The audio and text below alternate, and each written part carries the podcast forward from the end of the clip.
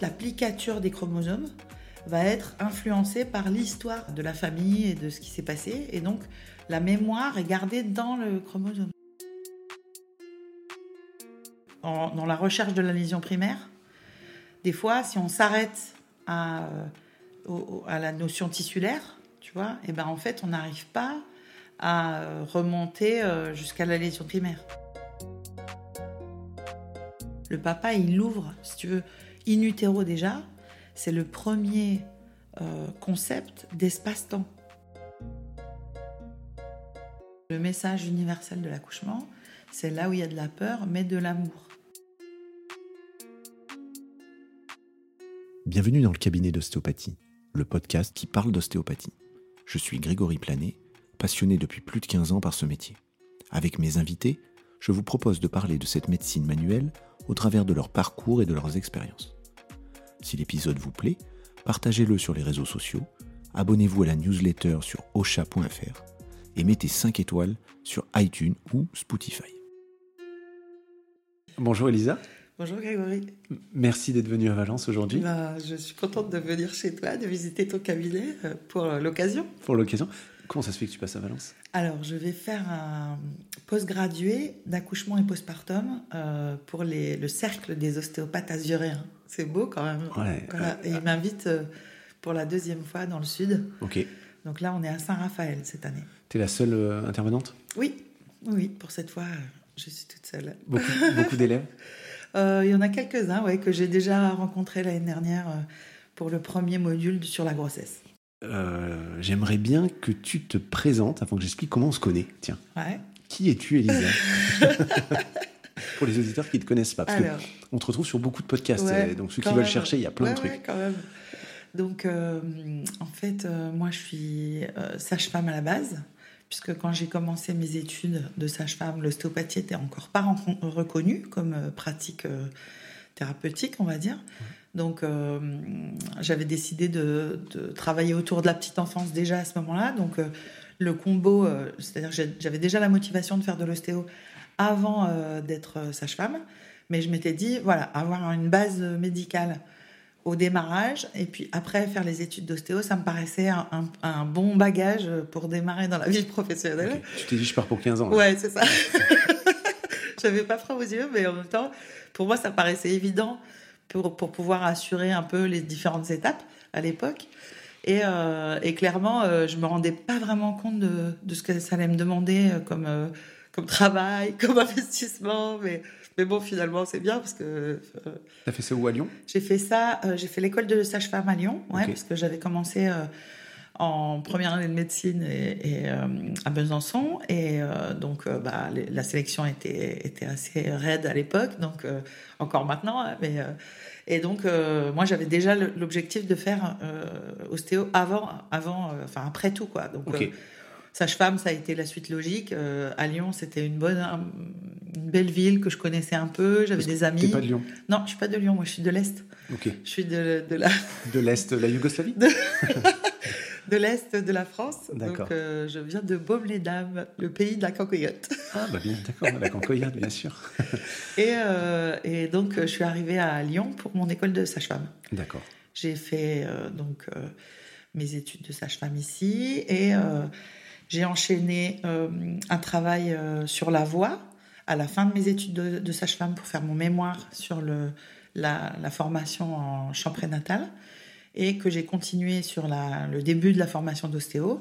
Et j'ai enchaîné tout de suite la formation d'ostéopathie après euh, l'année d'après euh, mon diplôme de sage-femme. En même temps que tu exerçais en sage-femme? En même temps que j'exerçais en sage-femme. Voilà. Et l'école d'ostéo, tu étais où? J'ai été à l'ATSA à Lyon. À l'ATSA à Lyon, d'accord. Et donc, euh, j'ai eu la chance. Ouais. ouais qu'on salue. Alain Gassier, Alain, Lignon, Nadine Picard. Et le grand Vincent Benedetto. Ouais. Donc j'ai eu la chance d'avoir euh, pas mal de. Bah, il y, en avait plein, hein. enfin, j'ai pas cité tout le monde, mais. Non, non bien euh, sûr. Voilà. Euh, et, et c'est clair que ça m'a permis aussi de, de, sentir la passion, en fait. Tous, tous, ces gens-là, c'était des, des, des, anciens ostéos qui étaient vraiment passionnés et qui, qui, qui, nous donnaient vraiment le feu sacré, quoi. Vraiment. Alors, on est, on est en quelle année, là si on peut Alors, situer par rapport au décré de l'ostéopathie J'ai été diplômée de sage-femme en 98 et diplômée d'ostéopathie en 2005. Ok. Et en fait, en 2005, j'ai carrément, j'avais déjà commencé la formation des élèves sages-femmes et dans le suivi des mémoires, dans les journées post-universitaires. Je te faisais déjà un peu des conférences et tout ça. Et euh, notamment aussi au sein de, l'association de, de prénatal en psychophonie. Et euh, j'avais déjà, j'étais déjà intervenue avec Michel Audin euh, dans, dans, certaines festivals. Et, et, en fait, voilà, pour moi, la, la, formation en ostéopathie, c'était vraiment la suite logique. Et donc, j'ai vraiment pas vraiment arrêté. j'ai continué. continué. Et notamment Nadine Picard-Racano qui m'avait euh, demandé de, participer au départ à, de la formation avec elle, qui elle qui était enseignante depuis assez longtemps. Et du coup, c'est comme ça finalement que j'ai embrayé sur, euh, sur l'enseignement postgradué directement. Ok. Donc une formation euh, plutôt, on va dire, traditionnelle. assez, enfin, je la connais, la formation un petit peu de la ça qui est enseignée. et qu'est-ce qui a changé aujourd'hui entre l'ostéo de 2005 et aujourd'hui 2022 Alors, je pense que moi déjà, euh, même avec euh, cette formation euh, traditionnelle-là, j'ai déjà eu pas mal de... Enfin, j'avais déjà ma pratique de sage-femme qui, qui venait déjà teinter ma main. En, termes de, de, Pratique très physio, hein, c'est ça. Très physio. J'étais au Minguette, j'ai eu la chance d'avoir deux pratiques vraiment opposées quasiment.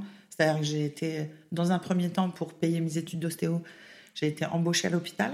Enfin, pas tout à fait, mais bon, ça reste une, autre histoire.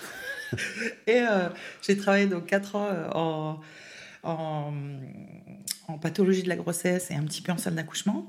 Et en parallèle, je faisais aussi, euh, je continuais à faire des accouchements euh, aux Minguettes. Donc j'avais des, des, des, possibilités de. La, maternité des Minguettes à Lyon, c'était une maternité qui était très, très physiologique on n'avait que 25% de péridurale, parce que toutes les femmes étaient prêtes à faire un vrai travail sur euh, la prise en charge de l'accouchement, de la douleur. Elles avaient envie vraiment d'autre chose que forcément une, médicalisation ou un truc très classique. Quoi. Donc on avait les papas qui débarquaient avec les gongs, tu vois, avec le pantalon taille, les gongs, les ou la guitare. On n'est pas à Croix-Rousse là. Ah non, c'était Enfin, ça se pourrait. Euh, enfin, en fait, le CHU, ça se pourrait aussi, Mais, mais en vrai, euh, ça se fait pas, mais c'est, ça pourrait. En fait. C'est possible. Et donc, les, l'approche pour moi était très importante parce que en pathologie de la grossesse, j'ai vu le pire du pire de la de l'obstétrique. C'est-à-dire qu'on avait euh, vraiment presque une réa. Hein, c'était des gros cas, de tout, on draine toute la région Rhône-Alpes. Les filles, ce qu'elles font, c'est magnifique au CHU parce que elles accompagnent les femmes qui vont mal, qui restent des, mois couchées avec leur bébé euh, dans des, dans des situations vraiment des fois stressantes, compliquées. Et donc c'est un vrai travail euh, émotionnel, euh, d'accompagnement qui, qui, doit se faire. Et puis, on va dire, le, travail que j'ai pu faire aussi au Manguette, c'était complètement autre chose, où on faisait des accouchements dans l'eau, des accouchements quatre pattes, debout, sur le siège hollandais. Et moi, j'avoue que toutes mes, euh, mes anciennes collègues de la maternité euh, qui étaient en fin de carrière, euh, qui, que je salue aujourd'hui, qui sont ici ou dans les étoiles, qui m'ont appris mon métier de sage-femme. Je veux dire, faire, les, faire le, un accouchement et, accompagner la femme en physio, c'est tout un art, là aussi. Et c'est vraiment quelque chose qui se transmet par un, du compagnonnage et du, de l'apprentissage guidé. Et là, j'ai vraiment appris mon métier de sage-femme sur le terrain, où là, j'ai découvert un univers incroyable. Je pensais que la péridurale, ça accélérait les accouchements, que ça allait plus vite, mais pas du tout en fait. T'as dû redescendre un petit ah, peu. mais si tu veux, euh, moi, je, pour te donner un ordre d'idée, à l'hôpital, tu as l'impression que les accouchements, c'était en, cosmonaute, quoi. On était euh, harnachés de partout. Et puis, j'arrive dans des, dans des centres où finalement, moi, je suis assez curieuse, donc euh, j'étais même allée au, centre de Strasbourg, à Haute-Pierre. J'étais allée à Paris aussi, à la Salpêtrière. Et finalement, euh, à Lyon, c'était très très médicalisé par rapport à tous les autres centres. Et au Manguette, j'ai enfin vu des, des, des, bébés naître euh, sans, sans, sans aucune intervention extérieure. C'est-à-dire que c'était vraiment l'accouchement qui était rendu aux parents. Et pour moi, ça, ça m'a touché vraiment je sais pas comment te dire, mais à l'intérieur de mon âme, il y a quelque Ouais. chose qui s'est réveillé et ça s'est plus jamais euh, éteint. Et donc Ouais. ça, ça a fait le lit de ta pratique d'aujourd'hui. Ouais. Et, donc, et- alors moi, ce qui m'intéresse, c'est Voilà, quelle est la pratique d'Elisa, bien sûr. bah, en fait, si tu veux, euh, c'est-à-dire que j'avais déjà une confiance en ma main Ouais. qui était euh, que, que je retrouve aujourd'hui quand j'enseigne avec les sages-femmes. C'est-à-dire que leur palpation, elle a vraiment un cran euh, de- qui est facilité parce qu'on touche des choses qu'on voit pas et on a déjà la, la- quand on touche un col de l'utérus et qu'on dit euh, c'est à 2 à 3 bah on, on va déjà on va pas vérifier 15 fois et puis euh, on se fait confiance en fait Ouais, ouais. donc euh, ça c'est vraiment quelque chose qui qui, qui porte de l'intérieur et euh, je pense que le fait de aussi de, de- le, contact avec la douleur et avec le- la transformation si tu veux le fait d'avoir euh, la maïotique au sens philosophique Ouais. tu vois c'est vraiment quelque chose qui, qui m'amène à, à travailler la transformation psycho-émotionnelle, tissulaire, et à, à, à croire en la vie euh, vraiment et à- au potentiel d'auto-guérison euh, de base, quoi, en fait. De, Pour ce- moi, de ces ouais, fondamentaux-là. c'est ça, en fait. Ça, ça me rapproche vraiment de, ok, c'est possible, en fait. Même si tu as l'impression que ça marche pas, ça va le faire. Donc très intuitif, très euh, à l'écoute de ta main. Tu fais énormément confiance à Ouais. ta main. Oui, puis mon, mon- tout mon corps en fait, tout, Ouais. tout mon, mon intuition, euh, mon, des, des fois je sais que les, les gens ils sont étonnés parce que quand tu quand tu décodes, tu décodes avec tout quoi. En fait, tu, tu sais pas par où ça passe, mais aujourd'hui euh, je pose des questions qui sont hyper ciblées, les gens ils ouvrent des grands yeux en disant mais enfin Elle est où la boule Ouais. de cristal? Pas du tout. c'est ça. Mais en fait, pour moi, c'est vraiment mon processeur intérieur qui, qui fonctionne avec tout ce que j'ai eu en référentiel et qui, qui va donner euh, une réponse euh, très très précise et, et qui va être beaucoup plus. euh, Enfin, c'est-à-dire que moi, je- l'objectif, c'est le résultat euh, sur le long terme, en termes de de- de- d'autonomie. hein. C'est-à-dire que moi, j'ai plus de place aujourd'hui au cabinet quasiment. Euh, je vois, j'ouvre- j'ai ouvert la patientèle que, enfin, j'ai fermé la patientèle au bout de trois ans de- d'exercice et je vois que les gros cas quand il y a vraiment un gros truc, euh, euh, les grossesses, euh, les, les bébés, les, les- qui sont les chirurgies cardiaques, tout ça. Quand il y a vraiment des gros gros problèmes, je les, je- bien sûr que je les reçois, mais j'ai peu de place. Donc, Pourquoi tu as peu de place? bah parce que il y a, y a beaucoup de demandes. Ouais, ok. Et, et cette écoute avec ta main, euh, tu vas chercher quoi? On est sur de la biodynamie, du MRP Si tu devais nous l'expliquer, pour, euh, tiens, pour s'essayer. Ouais. Très dans l'instant, très patient dépendant. Après, euh, je, vais, je vais beaucoup écouter le patient, mais pas forcément me fier à ce qu'il va dire. Ouais. C'est-à-dire que, notamment avec les femmes enceintes, comme elles ont un petit côté euh, décalé. Tu veux Ouais. dire un peu euh, subjectif? Ouais, vriller du cerveau, des hormones. mais en fait, ce côté-là, il est très important parce qu'on va, je l'explique dans les formations, ce, ce côté-là où le cerveau se débranche, c'est très structurant pour la création du, de l'instinct maternel. Donc c'est obligatoire, c'est un passage obligé en fait. Donc les, les femmes, on va, on va dire, souvent je dis en plaisantant qu'elles deviennent un peu bipolaires pendant, les, pendant la grossesse et pire pendant l'accouchement. Euh, mais en fait, c'est- une phase de structuration du cerveau. Donc pour moi, c'est positif en fait. Donc ton prochain bouquin, c'est La femme parfaite et bipolaire. C'est ça Bah, La femme enceinte La femme- parfaite. D'accord. Mais c'est vrai que le, Ok. Le- le- la transformation, elle passe aussi par Ouais. là, par Ouais, les ouais. hormones et par le cerveau, l'infrastructure neuronale du cerveau qui va, qui va, qui va bouger pendant la grossesse. Donc ton ostéopathie d'aujourd'hui, c'est un vrai, c'est un gros modèle complexe, à la fois avec toute ton expérience. Si je synthétise pour essayer de bien te comprendre, te cerner, c'est toute ton expérience de sage-femme, tes connaissances, parce que c'est c'est énorme le programme que vous avez, euh, ton toucher ostéo, ramener à, à l'instant euh, et à ce que tu vis et en faire beaucoup aussi. C'est ça aussi l'idée. Ouais, et puis aussi, euh, je vais rajouter euh, le travail vocal. Ouais, Donc moi, ma venir. troisième main, euh, c'est ma voix. Je vais rajouter aussi le travail en épigénétique. J'ai eu la chance de rencontrer Marie-Françoise Nogues, qui est une personne qui a beaucoup travaillé sur le cerveau et la neuroscience, et qui propose aujourd'hui une méthode d'apprentissage qui permet d'améliorer ce comportement pour pouvoir ben, être mieux adapté à, aux circonstances de la vie, à ce que tu as envie de vivre dans ta vie et à évoluer dans, dans une autonomie. C'est-à-dire que c'est un peu la seule thérapie où c'est toi qui travailles sur toi. Dans le sens où c'est pas un thérapeute qui vient te dire ce que c'est. C'est vraiment, as, les clés, elle te donne des clés et c'est toi qui vas ouvrir les portes. Donc ça, pour moi, c'est... Sur le levier neurosciences, en fait. Ouais. Avec ce qui t'intéresse, c'est la douleur, la peur, on va en parler Neurogénèse te permet de recréer des nouvelles connexions neuronales. Donc c'est vraiment euh, hyper intéressant. Ok, ça dans tes formations, on peut trouver. Euh, tu as, couplé ça avec l'ostéo? Euh, Oui, aujourd'hui je transpire la pratique épigénétique. Mais souvent, je, le signale à mes étudiants quand je fais des petites explications de ce côté-là, parce que c'est vraiment très, très connecté avec ce qu'on fait nous. C'est-à-dire que dans la recherche de la lésion primaire, des fois, si on s'arrête à, à la notion tissulaire, tu vois, et ben en fait, on n'arrive pas à remonter euh, jusqu'à la lésion primaire. Des fois, la lésion primaire, c'est aussi la structuration, euh, le schéma euh, de, survie de, transgénérationnel, par exemple. Donc, il faut aller chercher au-delà de, de ce qu'on peut imaginer, de ce qu'on a sous la main des fois. Tu vois, il faut se. Alors, tu as utilisé des mots, il faut qu'on les définisse un peu. C'est quoi transgénérationnel? Ben, si tu veux, moi qui m'occupe beaucoup des bébés, euh, aujourd'hui, je me rends compte, par exemple, euh, que euh, les enfants portent aussi l'histoire de, de, des parents et des arrière-grands-parents dans leur gène. Hein, c'est-à-dire dans la matière. ouais, dans la matière. On sait qu'il y a une équipe à Genève qui a fait un gros travail de recherche sur euh, les, euh, les, traumatismes, euh, notamment au niveau de l'inceste.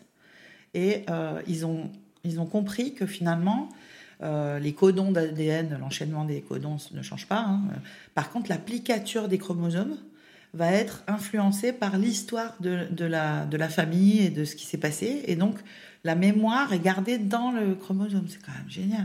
Hein, Alors génial. Et comment, avec tes mains, tu comment tu t'en aperçois toi? Dans l'idée, je vais commencer à poser les mains là où je sens que mhm. c'est important, euh, soit dans la bulle énergétique, soit soit vraiment directement. Et puis je vais laisser euh, travailler les mains et les tissus, faire le fulcrum, laisser dérouler.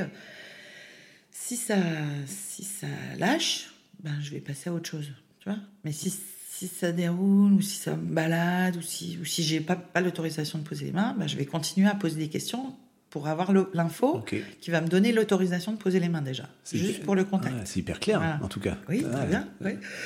Et euh, une fois que euh, j'ai posé les mains et que je déroule, si ça ne se résout pas, je vais aller euh, chercher d'autres structures. Donc, par exemple, je peux aller chercher les liquides, je peux aller chercher l'information nerveuse, je peux aller chercher je vais aller sur d'autres structures.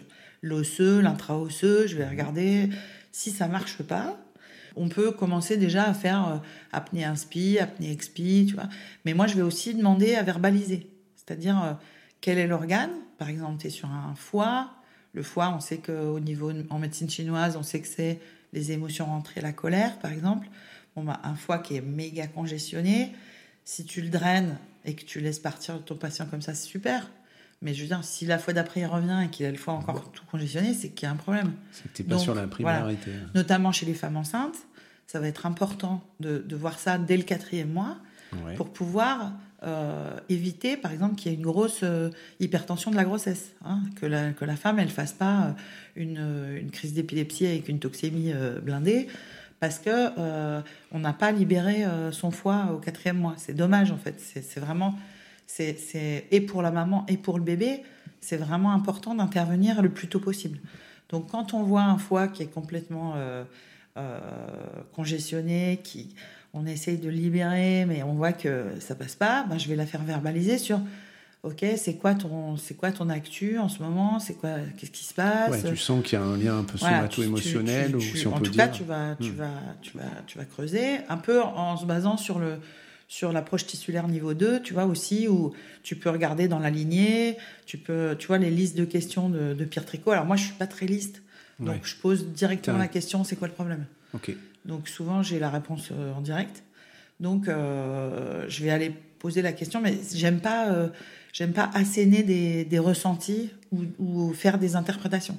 Donc souvent, je vais dire vraiment ce que je, ce que je vois ou ce que je sens dans, le, dans, dans mes mains. Donc je, vais, je vais dire par exemple, euh, c'est tout froid, qu'est-ce qui te fait du froid en ce moment Euh, C'est bleu, qu'est-ce que qu'est-ce que- c'est quoi qui est bleu dans ta vie Enfin, je, je vais aller chercher sans, en restant vraiment le plus neutre possible pour pas induire euh, des choses. Et puis petit à petit, en tirant la ficelle, alors ça, c'est aussi mon, mon expérience de sage-femme Ouais. qui me permet de. C'est-à-dire que je faisais déjà ça quand j'étais sage-femme. Et là, la réponse, elle est très rapide. Parce que si tu arrives à, à libérer le nœud euh, qui, est, qui, est- qui se présente à toi, bah, le bébé, il sort ou pas. Tu vois Par Ouais. exemple, euh, moi, j'avais des collègues, elles me passaient des dossiers en me disant bah, cette femme-là, c'est sûr, elle va avoir une césarienne. Puis j'allais la voir, je discutais, je me posais, je la rassurais. Donc, déjà, tu mets de l'ocytocine à la place de l'adrénaline, ça change la donne. Ouais, bien sûr. Et, euh, ma collègue, elle dit Ah bon, elle a couché Ah bon, c'est vraiment. Ah ouais, d'accord, ok. Donc il y a une étude à faire pour euh, diminuer le, le taux de. comme- alors les gynécos disent on ouvre la caisse, hein, c'est ça? Ouais, Pour, on euh, fend la caisse. On fend la caisse, On fend ouais. la Ça, caisse. ça m'a toujours frappé. je, je- je trouve ça horrible, mais voilà. On va le bistouri entre les dents et on va lui faire de la caisse. Ouais, copain Anto qui est gynéco, je lui fais un coucou. Mais euh, donc voilà, l'idée, ça, ça pourrait être de monter une étude pour diminuer le taux de césarienne, Ah par bah, exemple. ça a été fait, l'étude, elle, elle a été faite euh, sur la population à New York, sur une population. En fait, ils se sont posé la question de savoir pourquoi euh, dans les populations portoricaines, parce qu'il y a une grosse communauté portoricaine à New York, et ils se sont rendus compte qu'il y avait une, un taux de césarienne qui était beaucoup moins élevé dans ces populations-là. Et donc, ils se sont dit, euh, quand même. Qu'est-ce qu'ils font? Qu'est-ce qu'ils font? Voilà, Parce que, quand même, c'est. Les femmes, elles ont des bassins euh, pas plus euh, géants que les autres. Et donc, ils se sont rendus compte, ils ont dit, bon, qu'est-ce que c'est? Qu'est-ce qui se passe? Ils se sont rendus compte que chez, chez les portoricaines, il y a toujours la maman qui vient avec. La, la cousine, la... Et donc, ils se sont dit, ah bah, il faut, il faut le mari plus quelqu'un d'autre. Donc, ils ont rajouté des infirmières, ce qui n'a absolument rien changé, parce que Ok. L'infirmière, elle s'occupait plutôt des poches qui pendouillent, tu vois, donc elle ne s'occupait pas vraiment de, de... Elle s'occupait des appareils, des trucs techniques, mais pas de l'émotionnel de la femme. Et donc, ils ont fait, ah, alors si ça marche pas avec une infirmière, est-ce qu'on va pouvoir mettre une femme qui a déjà accouché? Et là, en fait, ils ont mis une femme qui avait déjà accouché, qui n'était pas du tout du domaine médical. Et c'est de là qu'est venu le- les doulas. Les doulas. Voilà. ouais. Et donc là, euh, alors aujourd'hui, les doulas, c'est plus des femmes qui sont pas du tout euh, informées. hein. Souvent, euh, elles, euh, elles ont fait des formations. Il y a Quantique Mama, par exemple, qui Ouais. fait des, un podcast juste merveilleux, qui, est, qui est au Québec et qui, qui, qui fait vraiment un travail de formation et de, de redonner aux femmes leur, leur ressenti profond et de, de, de pouvoir se libérer justement de un peu de, de, l'aura euh, classique de l'accouchement. Ouais, de- euh, d'aller sur autre chose. voilà, c'est bien. Bah, les doulas, moi, je les vois comme ça. Mm. J'ai une, euh, une amie qui s'appelle Anne-Christine Barbeco, qui est doula, justement. Elle a écrit un bouquin qui est assez intéressant. Et euh, il y, y a cette passion. Elle a eu des enfants. L'idée, c'est de transmettre la physiologie. Elle s'informe tout le temps. J'ai l'impression qu'il y en a beaucoup. On en voit de plus en plus, peut-être avec les réseaux sociaux aussi, tu vois. Et c'est quelque chose qui est en train de venir, mais on pourrait dire de revenir. Parce qu'avant, c'est ce qui se passait. Tu nous avais conseillé le premier cri. C'est le, le film. là. Ouais, Et euh, justement, on voit les, les nanas dans le désert. Il y a que des nanas entre elles. oui. Et euh, on va venir après sur le rôle du papa. On a plein de choses à se raconter. Mais, euh, mais c'est quelque chose qui se fait depuis toujours. Et puis nous, là, on tombe un peu des nues quand on dit Ah, mais c'est cool, les nanas qui peuvent m'accompagner. Mais en fait, c'est vieux comme tout. Je pense que il y a un vrai problème dans le monde médical par rapport à la doula, parce que si tu veux, c'est comme si euh, les sages-femmes, elles avaient l'impression que euh, la doula prenait son travail. Ok. Mais en vrai, aujourd'hui, si on regarde, si moi je regarde le retour des femmes qui accouchent dans les hôpitaux, à part quelques exceptions où la sage-femme, elle se, elle se démène, elle, vraiment, elle fait tout pour, euh, pour la femme et tout, il y a quand même un manque d'accompagnement émotionnel, psychique, euh, humain. Il y a quand même euh, quelque chose qui se fait pas tout à fait à la hauteur de ce, de ce que De ce qu'on pourrait faire. oui, de ce qu'on devrait faire euh, par rapport à, à ce, ce moment sacré. C'est comme si on avait perdu l'essentiel de la naissance. Quoi. Ouais. Pour moi, c'est un peu, euh, tu vois, c'est pas, on a vendu notre robe au diable, mais, mais, Mais si tu veux, on, a, on a couru après le, mirage de l'hypermédicalisation. Et aujourd'hui, on sait que, bah, en fait, on arrive au taquet, mais on n'arrive pas à améliorer. Parce que pour améliorer, il faut l'humain. Le problème de, améliorer l'humain, c'est que c'est pas euh, une formation classico-classique. Euh, tu vois, c'est que ça va. C'est un peu ce que l'objectif caché de mes formations, c'est d'arriver à, aller chercher vraiment comment, ben justement, transformer les gens pour qu'ils aillent au cœur de leur, euh, de leur essentiel. En fait, il faut vivre, il faut expérimenter. Oui, c'est ça, c'est ça. C'est exactement ça qu'elle dit en épigénétique, Marie-Françoise Nogues. C'est que vraiment, tu peux pas, euh, sans expérience, tu peux pas intégrer. Et pour, pour créer tes, tes connexions neuronales, tu es obligé de vivre. Et donc, pour l'expérimenter, ben, il faut aller. Euh, c'est ce qu'on essaye de faire aussi en préparation aquatique pour vraiment retrouver cette, cette connexion avec toi-même et retrouver ton, on va dire, euh, je sais pas, ton, un peu ton chemin de vie ou ton, ton, on a dans notre société où on court tous, où c'est vraiment compliqué.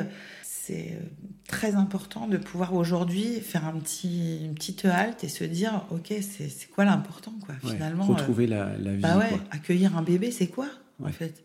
Est-ce que c'est euh, couper le cordon le plus vite possible? Tu vois, j'ai eu la chance d'accompagner euh, euh, ma filleule euh, à New York, à l'hôpital. Je, fais un petit coucou à Violette. Et, c'était il y a un petit moment. et la, la gynéco m'avait autorisé à venir en salle d'accouchement. Donc, mais, mais bon, ils n'étaient pas du tout euh, dans le. Pas réceptif à tout ça. Quoi. Ouais, ouais. C'est un peu l'idée que, que, la vie, c'est une maladie sexuellement transmissible, quoi. Ben non, mais en fait, il, il, voit que le côté dangereux et pas du tout le côté. Euh, c'est une, une, fête, quoi, en fait. Alors oui, il y a des risques, oui, mais, mais la vie, c'est un risque, tu vois. Le plus important, c'est de leur donner euh, la possibilité d'être dans l'amour. C'est justement comme ça, pardon, qu'on s'est rencontrés, parce que euh, on a fait un cours, alors c'était en 2019 avec ma femme, de préparation à l'accouchement pour couple en piscine, à la piscine de Vèze, alors je sais pas si ça se fait toujours. C'est à l'eau de soie, c'est avec euh, Xavier Boisson. qui est un personnage. Qui est un personnage. à, rencontrer. Qui a quatre enfants, qui est professeur de Watsu qui va en Inde, qui, enseigne un peu partout dans la planète. Donc, euh, euh, qui est juste trop bien. voilà, et on s'est rencontrés comme ça. Euh, ça me fait, en préparant l'interview, ça m'a envoyé sur deux choses. La première, c'est quand on nous a parlé de ça, je me suis dit, attends, c'est quoi ce truc? On est des couples dans une piscine, il fait noir. C'est qui ça, tu vois? Et c'est un peu une croyance limitante. Je me suis dit, ah, elle est quand même sage-femme, elle est quand même ostéo. Allez, je, je teste le truc, on va aller chanter là-bas dans le noir, tu vois petit a priori négatif, ou pas négatif, mais en tout cas petit a priori. Euh, je le dis parce que je pense qu'il y a pas mal de gens qui sont dans ce Et puis on s'est retrouvé là-bas. Euh, en fait, au bout de deux minutes, on oublie. Euh, toi, tu étais en retard en plus déjà. on oublie. On oublie où on est. Il y a, c'est ce que tu dis. Il faut le vivre en fait. Il y a une expérience. Il y a, tu vois les gens autour. Tu commences à nous faire faire des boas. Et là, je me dis, c'est quoi cette histoire du chant prénatal Moi, je chante comme une casserole. Qu'est-ce que je vais faire des vibrations? Et puis tu t'aperçois que tu rentres dans un truc, et c'est, voilà, voilà comment c'est connu. Et toi, je vais te laisser nous parler de ce fameux chant prénatal. Euh, avant, je fais quand même une petite, euh, petite aparté. Est-ce que tu connais Joël Sterneyer? Non. Alors, la protéodie, tu connais? Non. c'est un truc de fou. En ah, fait, en cherchant sur le chant prénatal à la même époque, puisque j'ai besoin de me rassurer, tu vois. Euh, en fait, c'est un physicien français, on est au début des années 90. Ouais. Il a remarqué que les acides aminés, au moment où elles se synthèsent, elles se synthétisent pardon, pour faire des protéines, elles émettent un son, donc une vibration, une ondulation. Et lui, il a retranscrit ça. Tu connais pas ça ah C'est un truc, c'est un truc de fou. Euh, il a retranscrit ça, et donc tu as des musiques qui sont capables de sécréter des acides aminés. Et je te laisse regarder juste derrière toi, là, tu vois, il y a un tableau. Ce tableau, il a été fait sur la musique de, du canon de Pachelbel. C'est suite, euh, bah, justement, à la fois où on s'est rencontrés en cherchant sur Internet, le canon Pachelbel permet de synthétiser des acides aminés pardon, essentiels au corps, en fait. Et donc, il a transcrit ça. On est, on est vraiment sur des études et tout, truc de fou. Et là, je me suis dit, OK, on va aller faire du champ prénatal parce que c'est utile, euh, acides aminés, protéines, hormones, hein, euh, et on parle que des hormones. Mm. Tu, tu connaissais pas? Non, je connaissais pas. OK, bon ben voilà, petit, petite anecdote. Moi aussi, j'apprends, j'adore. Euh, voilà, et donc on est parti faire du champ prénatal. Donc, à quoi ça sert le champ prénatal Alors, le chant prénatal, c'est vraiment une pratique qui va euh, accompagner les parents tout au long de la grossesse pour euh, se connecter euh, psychiquement, émotionnellement à son bébé, se connecter à son corps aussi, parce que pour chanter, en fait, il ne suffit pas d'activer ses cordes vocales, il faut travailler le souffle, le diaphragme, il faut travailler le périnée, l'ancrage. Donc en fait, c'est beaucoup de, de connexion avec l'accouchement. À savoir, par exemple, tu vois, ne, serait-ce que juste si on prend l'embryologie, hein, euh, la bouche du haut, la bouche du bas, on a la membrane pharyngienne et la membrane cloacale. C'est le seul endroit du, disque didermique qui reste didermique. Euh, et c'est une connexion, euh, même en médecine chinoise, par exemple, on a le vaisseau conception et le grand vaisseau gouverneur qui vont se connecter à ces deux endroits précis et qui vont euh, vraiment euh, signifier que ces espaces-là sont quand même euh, très très reliés, hein, notamment pour les accouchements. Tu vois, si la femme elle, elle bloque son pharynx, bah, ça va rigidifier la zone périnéale et ça risque plus de faire des déchirures que si elle euh, se relâche et si par exemple elle émet un son pendant les efforts de pousser. Et pourtant, souvent, pardon, parenthèse, elle demande d'arrêter de, respirer pour pousser. Ok, je vois dans tes yeux que tu n'es pas pour, on, ferme la parenthèse. Bah, après, là c'est encore un, autre sujet, on va dire, parce que c'est normalement, euh, tu vois, il y a une super euh, réalisatrice qui a fait un, un, documentaire qui s'appelle Faut pas pousser. C'est Nina Mar, je crois, qui, qui a vraiment euh, faut, faut pas hésiter à aller regarder sur les réseaux. Elle a fait un super travail. Normalement, on devrait juste laisser la femme euh, sentir le besoin d'accompagner son bébé. Mais euh, j'aime bien Cyril Philippe, qui est un sage-femme lyonnais, qui dit que l'accouchement, c'est comme un démoulage. Tu vois, ça doit se faire presque tout seul. Et, et du coup, quand on va chercher, pousser, bloquer, c'est aussi parce que la femme, elle, euh, elle sent plus parce qu'elle a la péri. Donc en fait, euh, voilà, c'est vraiment. Euh, tu as, fait un, super podcast sur la péridurale d'ailleurs avec Étienne Bulidon. Donc on va pas, on, va, pas en parler parce que justement, allez écouter, allez écouter le, podcast d'Étienne qui est, qui est super, qui est un pote en plus et enfin, j'apprécie énormément son travail. J'en profite pour le dire. Allez écouter là-dessus sur la péri. Mm, mm. Et un truc que tu dis pas d'ailleurs dans son podcast que j'ai écouté, tu nous avais dit ça à la prépa, c'est que le bébé en fait il s'est sorti tout seul.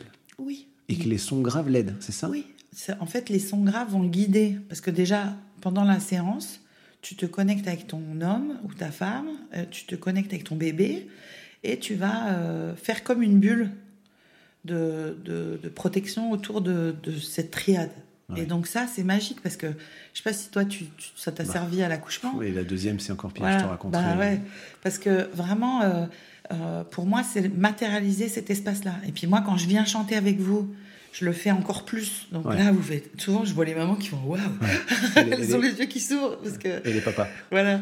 Et, euh, et, là, en fait, tu sens la puissance de la vibration. Tu vois, tu vois quand je chante dans le corps, par exemple, j'ai l'impression de, de, faire la musique du, du corps et pas. Euh, c'est pas moi qui, qui crée quelque chose, c'est vraiment je me mets en écho et, c'est le corps qui, qui, va, qui va. Ouais, c'est un cercle vertueux derrière de, de, mm, mm, vibration. De communication. Le chant prénatal, on n'a plus besoin d'être convaincu, il faut, faut, aller essayer. En fait, le chant prénatal, même si t'aimes pas l'eau, même si t'aimes pas chanter, c'est sur une seule note, donc tu risques pas de chanter faux. Les papas, quand ils disent mais moi j'aime pas, j'ai peur, qu'est-ce que va faire?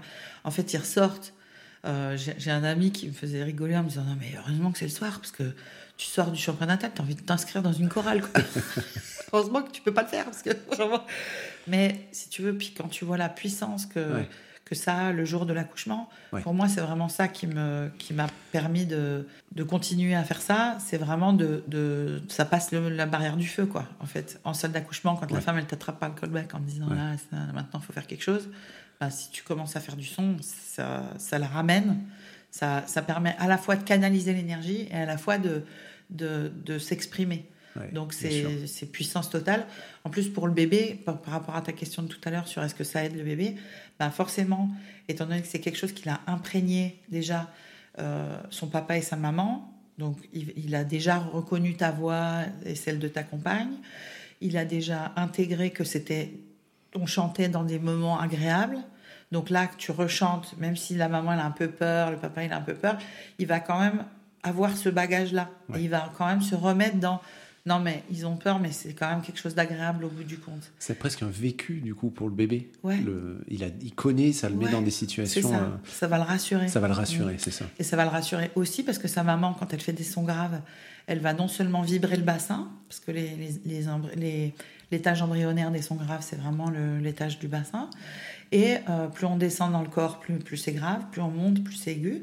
Et en fait, elle, elle va aussi fabriquer plus d'endorphines naturelles. Et ça, le bébé, ben, ça va le porter, ça va passer par le placenta et ça va vraiment l'aider à rester zen pendant toute le- la durée de l'accouchement.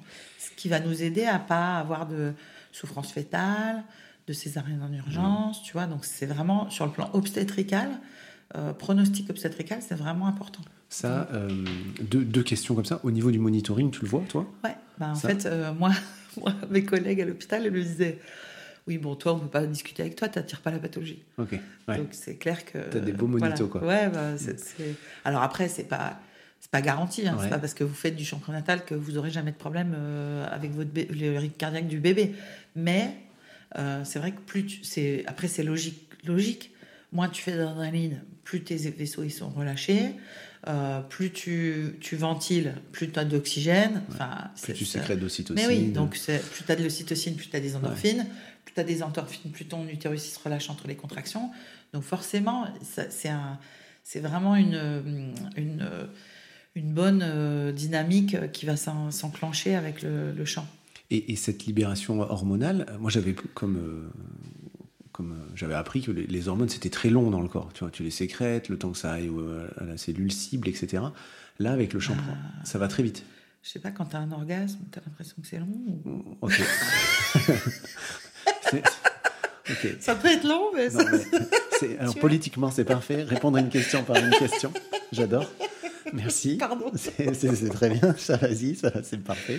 Non, mais c'est vrai que Ben voilà. si tu veux, tu fais un câlin, tout de suite tu sens, Ouais. tu sens les effets. Parce que c'est. c'est- Et le bébé, il ressent pareil. Ouais. Donc en fait, euh, c'est hyper important. Euh, C'est pour ça que quand tu es dans l'eau chaude, un peu dans la pénombre, avec des petites bougies, qu'on fait Ouais. des sons graves, et que toi tu portes ta, ta, ta chérie euh, dans l'eau, bah, je veux dire, c'est c'est juste magique parce Ouais. que dans les tissus euh, de toi, de, de elle, de ton bébé, bah, en fait, ça, ça se mémorise une expérience qui va être euh, forte. Quoi. Ouais, et, les expériences fortes, c'est ça qui, qui va faire comme des ancrages pour que tu puisses, euh, quand ça bouge, tu vois, quand tu es dans la tempête et tout ça, bah, que ça te tienne et que tu puisses te raccrocher. Ouais, Sinon, tu es perdu. Quoi, tu vois.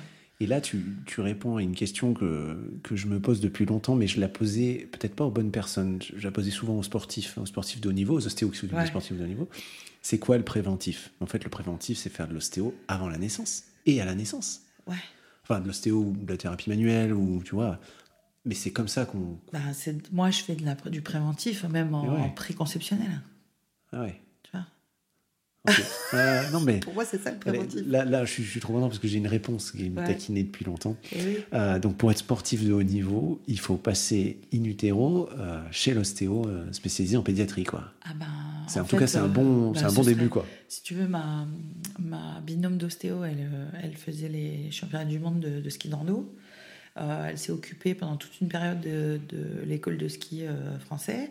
Et en fait, euh, le retour au bout de 2-3 ans, ça a été, il y a beaucoup moins de casse chez les petits.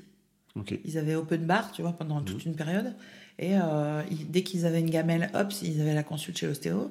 Et en fait, euh, il y, avait moins de casse. Parce que quand, tu, tu- quand ils se prennent une gamelle et que au niveau d'un os, tu as une énergie cinétique qui est emmagasinée, tu vas remettre le travail intra- intra-osseux, tu dévrilles son, euh, son, son, son fémur. Bah, la fois d'après, il va, il va Ouais. encaisser encore le choc et euh, il va pas se fracturer. Ce qui est quand même la base pour moi. Enfin, moi, je suis quand même. Alors, la grande majorité, c'est de la pédiatrie, et des... mais j'ai la chance d'avoir des sportifs de haut niveau aussi qui viennent. De voir. Genre, euh, tu vois, des, des minettes qui font euh, des Ironman et des bébés, par exemple, tu Ok. vois, et que je suis aussi, et qui font des. Tu vois, la dernière, elle a, elle a, elle a passé la ligne d'arrivée de son Ironman woman avec euh, ses deux petits mouflets dans les bras. Ok. Donc là, c'est Ouais, du bonheur. parles, ça. Ah bah, c'est Ouais, génial. C'est la lutte. Donc vraiment, euh, je pense que tout est dans la préparation. Et alors du coup dans cette préparation, Euh, tu bosses aussi sur l'infertilité? Ah bah oui, moi tu, je... Tu as des, des cas où c'est... C'est dur ce que je veux dire, mais tu sais, des fois, l'hôpital leur dit mais on peut rien pour vous, il y a un spermogramme faible, mm. ça peut pas marcher, etc. Mm. Tu t'en as au cap, toi? Tu nous racontes un peu? Alors en fait, si tu veux, ça s'est fait très... par hasard en fait. Enfin, il n'y avait pas vraiment de hasard en vrai, mais la première euh, sur qui j'ai euh, j'ai eu la chance de travailler, c'était une de mes collègues de la maternité. Et euh, elle était étiquetée stérile depuis 10 ans, tu vois. Et donc, je lui ai. Une sage-femme Une, auxiliaire. Ok. Dans mon, dans mon, service. Si elle se reconnaît, je lui fais des bisous. Et je, je travaille. Elle partait en vacances. Je lui débloque le sacrum. Et elle revient enceinte. Donc elle vient me voir. À l'époque, c'était plus trop le sujet. Oui, parce qu'il se protégeait plus. Voilà, enfin. bah, ouais, ouais. Et donc, bah oui, parce que euh, Forcément, tu es stérile depuis 10 ans, tu ne te dis pas que c'est possible. Donc, euh, donc elle est venue me voir en me disant Mais qu'est-ce que tu m'as fait. Donc euh, là, j'ai fait Ah oui, quand même. Et puis, et puis petit à petit, effectivement, je me suis intéressée forcément sur ce sujet-là, puisque je considère que. Bah, euh, le, travail euh, de l'ostéopathe, c'est vraiment, comme je te disais, de la prévention, mais dès le début, quoi. Donc, euh, le fait de pouvoir, même, même des fois en systémique familiale, sur trois générations, tu vois. Donc, le, en PMA, on a une capacité de travail qui est vraiment décuplée par rapport aux résultats de 25% de Take Home Baby classique. Hein. Donc ça veut dire qu'une prise en charge, ça ne veut pas dire que ça remplace la prise en charge de la FIV ou de, de, l'insémination, mais ça, va, ça, va, ça vient soutenir et augmenter les statistiques. Donc il faut vraiment pas s'en priver. Pour toutes les femmes qui écoutent et qui se disent tiens, j'aimerais bien. Euh, et c'est euh, n'importe quel ostéopathe Ou, tu as, récupéré des infos euh ben, En fait, moi, je, travaille surtout aussi en, technique interne, hein, ce qui n'est pas tout à fait autorisé pour tous les ostéos. Voilà, mais, mais en même temps vu les résultats qu'on a, il faut dire que j'enseigne moi partout, hein, en Italie, en Belgique, en, Allemagne, où là c'est tout à fait autorisé et c'est dans le cadre de, pratiques d'exercice des ostéopathes. Donc je, j'espère de tout mon cœur que cette possibilité-là va s'ouvrir, un peu comme les kinés qui font de l'urogynéco. Si tu veux, nous en ostéopathie, on devrait pouvoir intervenir sur toutes les sphères euh, faire de l'occlusion euh, du travail en intrabucal, euh, aujourd'hui, on n'est censé pas pouvoir le faire. faire de, de l'intravaginal. Moi, je trouve que c'est aussi violent de faire de l'intrabucal ou sans, demander que, que de l'intravaginal. Et puis, ça, ça mérite qu'on réfléchisse et qu'on fasse ça bien, qu'on pose. après, il y a, un vrai cadre, tu vois, où moi je, leur explique le protocole, je leur demande leur consentement, hmm. je les fais revenir sur une autre séance. Ça se fait pas dans n'importe quelle condition, pas dans n'importe quel cadre. Et c'est vraiment des indications spécifiques qui sont jamais en première intention. Mais dans le cadre de la PMA, c'est vraiment euh, très très intéressant en termes de résultats. Parce que tu vas travailler sur des structures qui sont inaccessibles par voie externe bah ouais. C'est quoi la réponse Oui, euh, en fait, si tu veux, euh, tu vois, moi, j'ai quand j'ai commencé. de toucher de la structure parce que En, fait, moi, j'ai commencé à faire de l'ostéo en étant sage-femme. Donc, si tu veux, je commençais déjà à faire. pendant les accouchements, pendant les, consultations de sage-femme, je faisais de l'ostéo en, déjà en interne, mais sans même avoir le, les cours, tu veux, parce que euh, j'étais c'était ma pratique quotidienne. Donc, et je me suis rendu compte qu'en appliquant des techniques ostéopathie tissulaire hyper douce, très respectueuse, il y avait des résultats euh, fous. fous. C'est-à-dire tu fais, tu fais un travail tissulaire sur un col qui, euh, qui a été, par exemple, avec une conisation où euh, le col il stagne un peu à l'ouverture, à 3 cm, 4 cm, et normalement ça passe au bloc. Là, je veux dire, tu, tu, viens, tu fais un petit travail, pas du tout de forçage comme on peut faire dans certaines pratiques qui sont pas du tout recommandables. Mais là, au contraire, un tout petit déroulé tissulaire, mmh. tu vas revasculariser le col. Et euh, là, tu as le col qui devient tout fin, tout fin, tout fin sur trois contractions. On passe de 3-4 à 6 en rien. C'est hyper enthousiasmant et flippant ah, parce que du coup, on s'en prive. Et bah oui, et comme un peu la médecine chinoise. Tu vois, moi, j'ai eu la chance de travailler avec le docteur Mestralet euh, au Minguette. Bah, là, c'était, c'était vraiment euh, hyper complémentaires parce que les filles, mes collègues qui étaient formées, euh, elles posaient trois aiguilles. Moi, je faisais de l'ostéo derrière. La femme, elle passait à dilatation complète en, en une demi-heure, quoi. Tu vois Et là, tu te dis comment ça se fait qu'on fait pas ça à tout le monde, quoi. Alors après, quand tu entends parler de la douleur comme quelque chose de fatal, de terrible et d'insurmontable, ben, et toute la grossesse, on te dit mais prends la péri, prends la péri. Ben, en fait, tu crois qu'il y a que ça, quoi. Alors que quand on te dit c'est la, la, douleur de la péridurale, c'est endogène. C'est toi qui la fabrique. C'est toi qui fabrique l'énergie qui va aider ton bébé ah à bah, sortir. et ben là, ça n'a rien à voir en fait, tu vois. Les femmes, et puis moi, quand je chante dans un sacrum et que je vais envoyer des watts à fond, bah, ça va tellement vibrer que l'information douloureuse, elle va être diluée. Ouais. Alors justement, j'avais deux trois petites questions sur la douleur parce que et on va faire si on va parler de la péridurale. Euh, ça, c'est vraiment ce qui nous est arrivé sur, le, sur la première grossesse. Euh, c'est, euh, elle, a, elle voulait pas la péridurale, ma femme. Et puis, au bout d'un moment, les douleurs sont insupportables. On voit les contractions monter, tu mhm. sais, sur le, sur le monitor, sur le monitor à l'écran. Elle les supporte plus. Elle demande la péridurale. Les nanas tardent à venir. L'équipe médicale, quelques minutes. Et puis, il y en a une qui vient qui dit Ok, c'est bon, c'est validé. Et là, moi, je vois sur le monito les contractions qui reviennent, mais elle avait plus mal. De mm. savoir qu'on allait lui poser. Mm. Sur le moment, j'ai pas tilté. J'étais pas ostéo, là, j'étais dans un autre mode. Et après, je me suis dit, putain, mais suffit de lui dire, et elle avait plus mal. Et toi, tu parlais, euh, dans un, je sais plus où j'ai vu ça, où tu nous en avais parlé, qu'il faut pas bosser sur la douleur, mais sur la peur. En fait, euh, si tu veux, le grand message de, tu parlais tout à l'heure d'espoir, euh, moi je dirais de universel que, l'accouchement nous amène, c'est que finalement, c'est les mêmes capteurs qui sont euh, euh, pour la survie de l'espèce, qui sont récepteurs de l'adrénaline et de l'ocytocine. Donc en fait, pour que la femelle guépard, c'est Michel Audin qui dit ça souvent, pour que la femelle guépard, elle puisse se mettre à l'abri si jamais il y a un prédateur qui rôde, l'adrénaline monte, ça coupe le travail, la, femelle guépard va se mettre à l'abri, elle met bas ses petits quand euh, il n'y a plus de prédateurs et quand elle a plus d'adrénaline, parce que l'ocytocine remonte. Donc ça veut dire que le message universel de l'accouchement, c'est là où il y a de la peur, mais de l'amour. C'est quand même euh, magnifique. en plus. Donc, euh, donc pour moi, c'est vraiment ça qui qu'on a un peu loupé. Parce que si tu veux, gérer la peur de, l'équipe, ça voudrait dire faire un travail sur soi, ça voudrait dire tu vois, la peur médico-légale aujourd'hui en, maternité, elle est à l'école de sage-femme. Tu vois, on parle que de peur. Euh, et on, enfin, moi, j'ai eu la chance d'intervenir aussi euh, à l'école de sage-femme. Je leur ai fait faire quelques petits ateliers pratiques. Tu vois, je leur disais de parler euh, de quelque chose d'anodin en pensant à autre chose. Tu vois, donc raconter. Puis après, je leur ai dit voilà, vous allez dire quelque chose de merveilleux concernant la personne que vous avez. Euh, alors, soit vous la connaissez, vous lui dites pourquoi vous l'aimez, soit vous la connaissez pas et vous lui dites quelque chose euh, qui, un peu, tu sais, comme dans les écoles maintenant, où en fait, tu mets un élève au milieu et chaque euh, étudiant, chaque petite personne de la classe vient lui dire une gentillesse.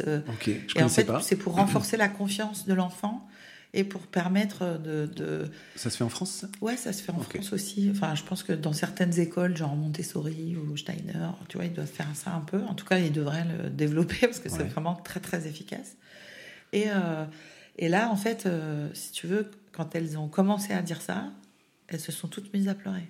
Ok. Parce que ça, ça, ça te rentre dedans euh, tout de suite et c'est vraiment quelque chose qui va te qui va te parler de loin. Quoi. Et nous, en tant que thérapeute, on devrait, tu disais, est-ce qu'il faut ça dans les écoles de sage-femme Mais il faudrait ça partout, en fait. Tu vois, pour, pour moi, la, voix, c'est magique parce que à la fois, ça permet de traiter, de faire un diagnostic, de rassurer. De, et, et, la voix, elle, traduit euh, toutes tes émotions, elle traduit qui tu es. C'est une empreinte, euh, c'est comme une, une empreinte digitale. Hein. Ta voix, euh, l'empreinte vocale, elle va elle va vraiment être quelque chose. C'est au téléphone, tu reconnais toujours quelqu'un parce que. bien sûr. Et puis la voix, c'est convaincre, et convaincre, on sait que c'est mm. le plus grand pouvoir euh, du monde. Hein. Et puis on dit que la langue, c'est le bourgeon du cœur. Et alors, en parlant de voix euh, avec les gens autour, il n'y a pas que les gens, as fait tu as fait des trucs avec des animaux dans l'eau et des dauphins, non? Et est-ce que tu as fait accoucher euh, des patientes? Est-ce qu'elles ont accouché, comme ça on dit plutôt, euh, au milieu des dauphins? Alors, j'ai vu ça se faisait. Ça, ouais, j'ai vu dans le premier cri, ça se fait. j'ai failli, aller, j'ai failli aller au Brésil. c'est pas des dauphins sauvages. Ou au Mexique, je sais plus. Mais c'est pas des dauphins sauvages souvent. Et si tu veux, par contre, j'ai pratiqué beaucoup d'accouchements dans l'eau. Donc au Minguette, on avait une baignoire d'angle où on on mettait le papa dans l'eau et la maman dans, dans, ses bras. Donc, tu vois, en termes de confiance, tu as du pot à pot euh, entre la maman et le papa. Le papa, il voit pas trop parce que du coup, il est pas, il est dans l'eau, mais il voit que, comme voit ce que voit la maman. Et du coup, ben, c'est beaucoup plus. Je trouve que c'est vraiment chouette parce que le périnée est relâché, il y a la chaleur de l'eau. Euh, c'est vraiment une, autre aventure euh, que. Enfin, moi, après, je, je, suis bien dans ouais, le. Ouais, on sent que tu as une appétence pour la flotte, ouais, bien sûr. et, et, je trouve que c'est, ça, diminue les risques de déchirure, le bébé il sort tout doucement, c'est hyper beau. Enfin, moi, et, justement, euh, tu fais la transition, le papa. Alors. Alors, c'est, ouais, c'est qui le papa? Alors, c'est c'est vraiment intéressant que, que, tu, que tu poses euh, ça parce que c'est vraiment quelque chose qui me porte en ce moment.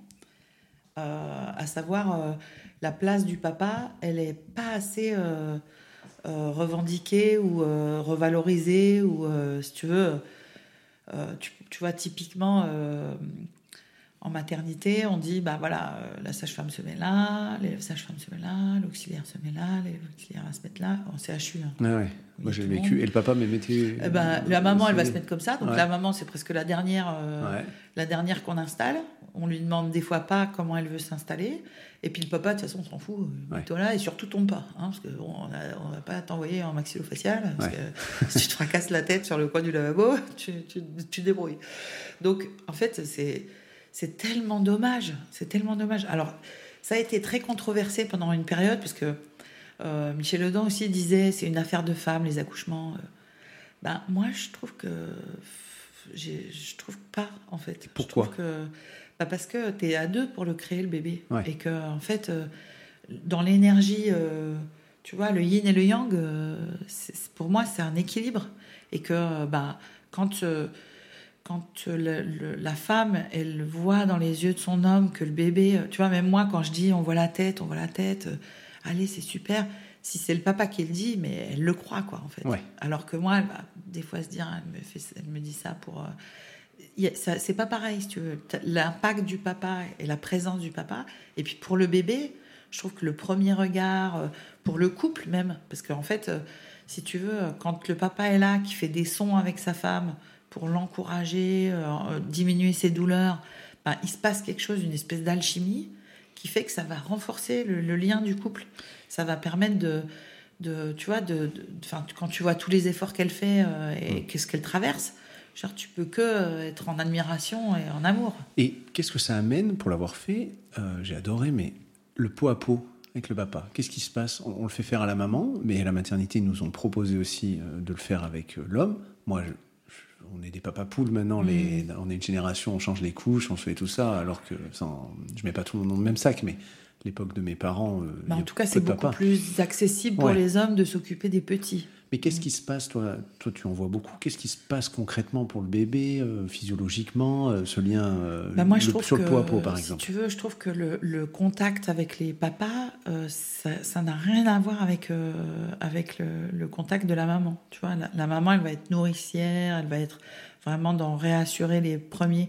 Le papa, il ouvre, si tu veux, in utero déjà, c'est le premier concept d'espace-temps.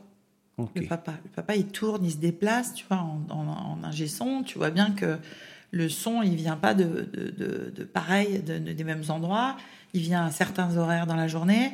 La voix de la maman, elle est toujours du même endroit. Et euh, même si l'intensité peut varier, elle se déplace pas sans son bébé, quoi. Tu vois, donc. Euh, tu, tu, crées cet environnement d'espace en espace Ouais, c'est ça. L'acoustique de l'enfant, il va être, il va dire, c'est qui lui, il s'en va, il revient. Tu vois? Et en fait, c'est totalement. Euh, euh, c'est pour ça qu'on dit que le papa, il ouvre au monde.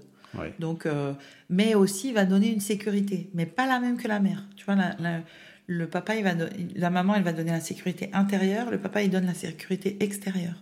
Et donc, ça va vraiment être capital pour l'enfant de se sentir reconnu. En plus, on sait que sur l'odeur, l'olfaction, tout ça, les, premiers liens d'attachement sont, sont, capitaux. Hein. C'est-à-dire que si toi, tu as ton bébé en, en, peau à peau, tu vas aussi faire de l'ocytocine.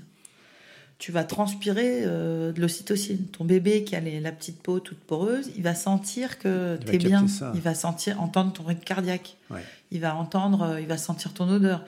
Donc, ça veut dire la prochaine fois que tu le prends dans tes bras, il va se souvenir que, ah oui, tu étais là le premier jour, quand il a tout changé euh, dans sa vie et euh, ça va le rassurer, ça va l'aider. Et dans la périnatalité, l'accompagnement du papa, t'en accompagnes euh, pendant les, Alors moi, je, mois de grossesse? je, demande au papa qu'il soit là pendant les, les, consultations. Alors pas toutes les consultations, mais au moins une ou deux consultations. Tu vois, et eux, en ostéo, tu, en as en patient? Tu, as des papas, on est, tiens, sa femme, elle est au sixième mois. En fait, les papas, tu sais, des fois, ils font leur couvade. Donc quand ils voient la maman faire « Ah, je suis trop bien, c'est génial !» Je sens plus mon ventre, c'est tout léger, ouais. j'ai plus mal au dos et tout. Ils font, et moi, j'ai un peu mal. Tu vois Donc, souvent, ils réclament leur séance euh, pour la petite couvade. Mais j'aime bien, moi. Euh, les suivre. Ouais. Et dans le discours avec eux, tu, es aussi dans les rassurer. Qu'est-ce qui peut être intéressant et, important pour nous Juste pour faire un petit, un petit aparté, mais tu vois, je me souviens d'une maman où on avait bien travaillé pendant le, le travail et le papa était très occupé. Et il était venu vraiment sur le dernier, euh, le dernier rendez-vous parce que justement le bébé euh, se retournait pas et on comprenait pas. On avait vraiment bien travaillé avec la maman. Je l'avais vu, je lui avais fait une séance, tout ça. On avait vraiment euh, et, finalement au dernier moment, je fais mais toi, euh, ton histoire d'accouchement, c'était quoi? Et le papa il me regarde, il fait ah ouais en fait je j'ai zappé total. En fait, il avait une sténose du pylore. Et quand il est né, il a été séparé pour euh, une chirurgie qui a duré, euh, avec une hospitalisation qui a duré à l'époque, euh, je sais pas, 15 jours, 3 semaines. Et donc le bébé, on a dû expliquer au bébé in utero, t'inquiète pas, toi tout va bien au niveau de ton pylore, on a mhm. vérifié à l'échographie, tu peux te retourner tranquille et sortir. Tu n'auras pas besoin d'être séparé de ta maman. Tu vas me dire qu'il s'est retourné. Eh ben, alors, est-ce que c'est mes manifs, moi Ce qu'on lui a dit Probablement un petit peu tout. En tout cas, ça, ça, ça, existe. Voilà. Et j'ai dit au papa tu peux, tu peux mettre les mains sur le ventre et tu vas parler à ton bébé et tu lui dis tu peux, c'est ton histoire, c'est pas l'histoire de ton papa que tu fais. Tu peux créer du nouveau et, faire ta. Ton, Donc, faut pas passer à côté du papa. Ce que ah tu bah me dis, ah à bah côté de, ah bah son.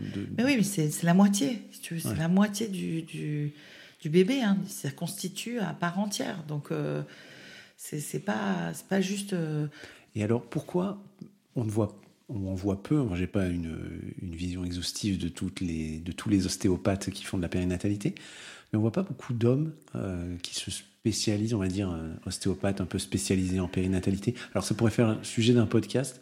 Est-ce que je suis ostéo spécialisé? Donc, on va pas rentrer dans ce débat-là, ah tu sais. Voilà. Mais c'est vrai qu'on voit beaucoup euh, de filles. Toi, dans tes formations, tu as T'as des mecs qui viennent. Euh, Alors, j'ai quelques courageux. Et ça, donne quoi en pourcentage? C'est 1 sur 20 C'est 1 sur 5 Ouais, non, je, dirais peut-être un peu plus, 2, 2 ou 3 sur 20, quoi. Et ça progresse Alors, euh, ça dépend des périodes, on va dire. Mais euh, c'est vrai que je suis très étonnée, moi, de, de voir qu'il y, a peu d'hommes qui sont intéressés par la grossesse, l'accouchement, ne serait-ce que juste pour leur expérience personnelle ou pour les expériences pour accompagner leurs patients leurs patienteux ou leurs patients euh, hommes, parce que euh, c'est quand même une, une, une, épreuve, j'allais dire, mais un passage que beaucoup de couples, vont, beaucoup d'humains vont rencontrer. Et je trouve que de voir aussi peu d'hommes dans les formations, c'est un peu une, un questionnement pour moi. Alors, euh, ce qui peut euh, venir euh, dans ces cas-là, c'est me dire tiens, euh, est-ce que c'est parce que justement dans, dans, les formations que je propose, il y a pas mal de développement personnel au sens je vais, on va travailler la transformation. Hein. Et, et c'est vrai que nous les femmes, on est plus sans faire de généralité euh, de comptoir, mais on, avec les cycles, on est plus dans le mouvement et la transformation et, on est plus habitué à ce qui bouge et à ce qui peut se. Il y a quand même une prédisposition euh, euh, dans ce que tu dis physiologique, quoi. Oui, mais, mais je trouve que c'est vraiment intéressant de pouvoir inclure les, les hommes parce que, notamment avec les femmes, les bébés, le travail, il y a des, des, des traumas qui peuvent se lever qu'avec euh, une énergie d'homme. Donc, si on synthétise un peu, euh, faut pas oublier le papa qui peut avoir des mots aussi pendant la, la grossesse, euh, l'impliquer le plus possible, essayer de, Bah, de lui faire une vraie place, en de fait. lui faire une vraie place et, euh, et se renseigner là-dessus, parce que c'est pas forcément inné. On Bah, n'a pas forcément de modèle en ouais, plus. je pense que puis je pense que les hommes ils se disent non mais en fait moi je suis un peu impuissant quoi, tu Ouais. vois, parce que en fait finalement euh, dans la plupart des temps c'est c'est quand C'est il y a un que truc impuissant, c'est le même mot. Ouais, c'est euh, ça, tu vois. Bah ouais, mais c'est c'est ça en fait. Parce que la plupart du temps, quand c'est quand c'est le feu, quand c'est quand c'est dur, c'est les hommes qui s'y collent. Là, on lui dit, tu sais quoi, pose-toi, c'est elle qui fait tout. Ouais. Donc là, c'est horrible. Genre, euh, normalement, l'homme passe à l'action et, et la femme, euh, tu sais, attend euh, à l'ombre. Ouais, je vois. Je vois. Là, là, non, c'est toi qui dois te dire, putain, j'ai rien d'un con, je fais rien. Alors bah, justement, toi tu nous as permis de, de- de changer ça sur, je vais pas raconter ma vie, mais en tout cas, si, si, j'ai envie de savoir. on, le Vas-y. fera, on le fera en, en- en off, mais en tout cas tu nous invites vraiment quand on, quand on va, bah, par exemple à l'atelier piscine ou tout ça, à inclure le papa. Ça m'a beaucoup appris, je le transmets du coup à mes patients. Mm. Euh, dès qu'il y a une patiente qui vient pour un suivi grossesse, je demande au mari de venir et on discute, on prend, on prend le temps. Ça c'est chouette. Et ça m'a amené à cette question, comment choisir, euh, ça on s'adresse vraiment aux ostéos, euh, comment choisir sa formation en périnatalité derrière? Si on veut pousser un peu le truc, on sait que dans un cursus classique de 5 ans, on a une approche, on a des infos. Euh, Il y a quand même pas mal de postgrades, il y en a énormément. Euh, toi, sans vendre forcément ce que tu fais, mais Ouais. les, les choses essentielles qu'il faut savoir si on veut s'attaquer à, à la périnatalité. Ben, c'est pas des techniques, quoi, en fait. Ouais, c'est une philo. Voilà, c'est plutôt, euh, plutôt ben, global, tu vois, euh, matière, mouvement, esprit, tu vois, c'est Ouais. pas, pas, euh, On le redit, matière, mouvement, esprit. ouais, C'est quoi l'esprit Pour moi, c'est tout ce qui enveloppe euh, la spiritualité, euh, le, le- l'émotionnel. euh, c'est pas que une machine qui bouge. C'est là où tu inclus le développement personnel. C'est vraiment l'idée de s'ouvrir. l'humain, quoi, en fait. Tu vois, c'est vraiment quelque chose qui va au-delà. C'est-à-dire que moi, j'ai envie, que les gens, ils vivent quelque chose d'extraordinaire. Ils sortent d'une séance, c'est un peu ce qu'on a fait avec L'Oréal, tu vois, c'est vraiment que, que tu repartes avec un astragal euh, rangé, oui, mais Ouais. euh, je- moi, j'ai envie que ça soit, ça soit la fête euh, et que les gens ils repartent avec la banane et, et que le- les papas, je leur dis, par exemple, je leur dis, euh, tu vas être le roc au milieu de la tempête. Tu, tu dois vraiment euh, t'ancrer. Tu vas être à la fois la carte mémoire, tu vas être l'intranet, parce que c'est toi qui vas faire la, l'interface entre le, le monde hospitalier et, et elle et ton bébé. C'est toi qui dois la protéger, c'est toi qui dois l'aider, c'est toi qui. Elle, elle se souviendra plus rien. On a dit qu'elle était plus que bipolaire en l'accouchement. Que c'est bipolaire euh, 15 minutes, tu vois. Et, euh, et donc les papas, ils, ils ont une. Je vais, je vais dire, c'est 80% de la ré- réussite d'un accouchement. C'est Le fort, papa. hein? Ouais, Ok, ouais. j'achète. Ah bah ouais, carrément. Parce que si tu veux, euh, en plus aujourd'hui, ils sont, ils sont, tu vois, les doulas, elles peuvent pas rentrer en salle d'accouchement. Les sages-femmes, des fois, elles font pas le job euh, émotionnel. Ouais, le papa, il peut, lui. Il Donc le papa, il est là. D'ailleurs, euh, je- j'en profite de t'avoir. Euh, T'as fait des expériences chamaniques un peu? Alors j'ai fait, euh, ouais, j'ai fait, j'ai fait, Parce que je sais que t'en parles. J'ai vu que t'en parlais ailleurs. ouais, ouais, un et, peu. et- et tu restes, t'es sur la réserve un peu là-dessus? Ben disons que si tu veux, c'est, Alors je fais pas, pardon, je fais juste une introduction. Je fais pas d'amalgame entre euh, sage-femme, euh, ostéopathie, chamanisme. Là, Ouais. on, on- on est libre. Ouais, ouais, on ouvre des sujets, voilà. Après, euh, si tu veux, pour moi, c'est très à la mode aujourd'hui et c'est pas du tout. euh, c'est un peu galvaudé, tu vois. Moi, j'étais petite, je faisais des massages de tête quand j'avais 4 ans et je faisais des potions avec des pétales de fleurs et je mixais les trucs, il fallait pas les toucher, je les mettais dans coin. faut- Enfin bon, je faisais déjà des trucs un peu bizarres. Ok. Et euh, mais euh, ouais, je suis allée euh, en Oregon, grâce à Bruno d'ailleurs, en Oregon, faire une sweat lodge avec, dans un lieu sacré au milieu des séquoias géants avec les, les Indiens, tu vois, dans un lieu sacré indien. Je suis allée faire une formation pendant plusieurs temps avec une chamane de Montréal qui venait nous, nous, nous faire euh, des, des, des petites sessions euh, voilà, où tu, tu, tu Et- sur un arbre, par exemple, pendant une heure, euh, une heure et quart, une heure et demie, et tu deviens l'arbre, par exemple, tu vois. Ça, je vous le conseille à tous. Hein. et une question très pratique est-ce que ton ostéopathie a changé entre avant et après être devenu un arbre? Je, ouais, ouais. je, le dis en rigolant, mais parce que ça, ça m'intéresse. Si, si, c'est que tu n'as plus à nous prouver aujourd'hui comment, tu, comment tu travailles. C'est, voilà. Et tu as fait des choses qui peuvent susciter des intérêts, l'intérêt, tu vois. Donc, qu'est-ce qui a changé avant, après? Ben, Disons que hum, dans les limites, tu vois, de, de ce qu'on peut imaginer qu'on a, par exemple, euh, euh, tu vois, il y a une, hum, une, une, certaine idée de, de ce qu'on peut faire, ce qu'on a le droit de faire, pas le droit de faire, ce qui peut se faire, ce qui doit, tu vois. Et en obstétrique, par exemple, on sait que il euh, n'y a, y a, rien qui est. Tu vois, par exemple, les gens qui sont euh, stériles et, que, qui adoptent un enfant et tout d'un coup ils deviennent fertiles. Tu vois, ça c'est quand même pas médicalement, des fois c'est compliqué. Tu ça pose question. Ou euh, ma petite patiente de, de, de 90 ans qui, qui, a mal à l'épaule, tu, tu, tu, travailles sur antissulaire tout doucement sur son épaule. Bon, bah, J'imagine bien que si tu lui fais une, une, une radio avant et après, elle, elle, aura la même arthrose qu'elle va pas faire euh, qu'elle va pas marcher sur les mains, mais qu'elle euh, va être soulagée par ce que tu vas lui faire. Donc, euh, si tu veux, dans la limite de, de, de... ça pousse, ça casse tes croyances limitantes en fait. Ouais. On, voit que, en plus, c'est beaucoup plus compliqué pour toi de verbaliser quand on parle de chamanisme ou d'obstétrique. Ben, disons que beaucoup plus d'obstétrique, tu veux dire que, que, que, quand tu ah parles Des, protocoles de ben, routine obstétrique. Oui, parce que c'est plus, on va dire, vaste. C'est plus vaste, c'est difficile de verbaliser, c'est ben, difficile, c'est dans le ressenti. Tu vois, par exemple, il y a des techniques que j'utilise en ostéo. Euh, en chamanisme, tu peux faire pousser tes doigts de lumière. Donc, euh, tu vois, tu t'imagines que, hop, tu as, ton. Mais c'est un, peu, euh, c'est un peu ce qu'on fait. Enfin, pour moi, ça m'aide à visualiser le travail qu'on fait, par exemple, quand on va sur les fascias, tu vois. Et donc, tu fais pousser tes doigts de lumière, par exemple, le travail sur la péridurale. Moi, j'utilise beaucoup ça pour renforcer le, travail tissulaire. C'est-à-dire que pour euh, un peu détoxiner ou nettoyer euh, ce qui a été posé avec les, produits chimiques, l'impact. à l'endroit du rachis où il y a eu la. Voilà, entre, dans, l'espace interépineux, tu vois, tu t'installes et, et tu vas laisser venir. Donc, tu as mis toutes tes connaissances théoriques euh, de ton cursus au service d'une main un peu ésotérique, euh, chamanique, euh, je sais pas comment. Si je dois synthétiser, tu vois Ouais, je sais pas. En tout cas, pour moi, c'est pas séparé.